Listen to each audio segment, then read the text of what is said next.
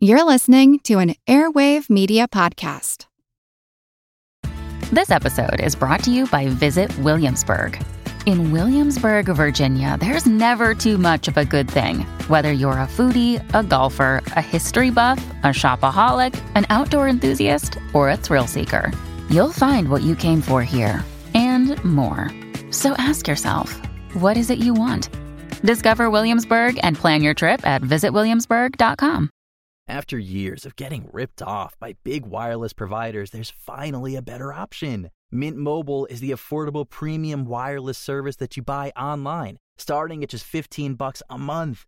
By cutting out retail stores, Mint Mobile got rid of the crazy overhead costs so that you could score some sweet savings every month. To get your new wireless phone plan for just 15 bucks a month, go to mintmobile.com/save. That's mintmobile.com/save. The sound of bees usually brings to mind honey, hives, and the insect equivalent of socialism. Well, it turns out a number of bees are loners, and some of them are decidedly antisocial. Parasitic bees actually feed off their neighbors. I'm Jim Metzner, and this is The Pulse of the Planet. Dr. Kimberly Russell's with the American Museum of Natural History.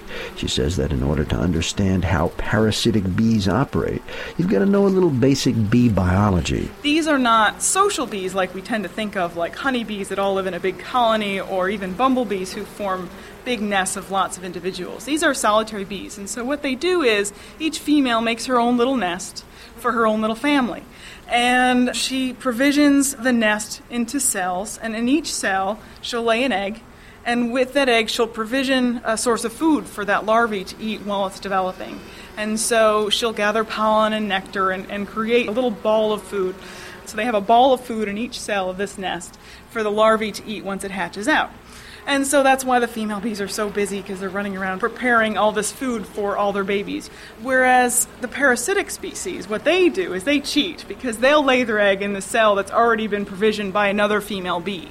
And so they sort of wait for the female bee to go away and they go to the entrance of her nest and they'll just lay their eggs in each of the cells so that when their larvae hatch, it will actually eat the food ball before the bee that should be there eats the ball. So typically they'll hatch before the other egg.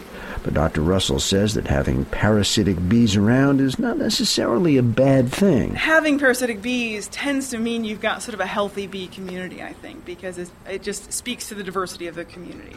So the fact that you find parasitic bees is sort of a, a good sign. We'll hear more about bees and bee habitats in future programs. Pulse of the Planet is made possible by the National Science Foundation. I'm Jim Metzner.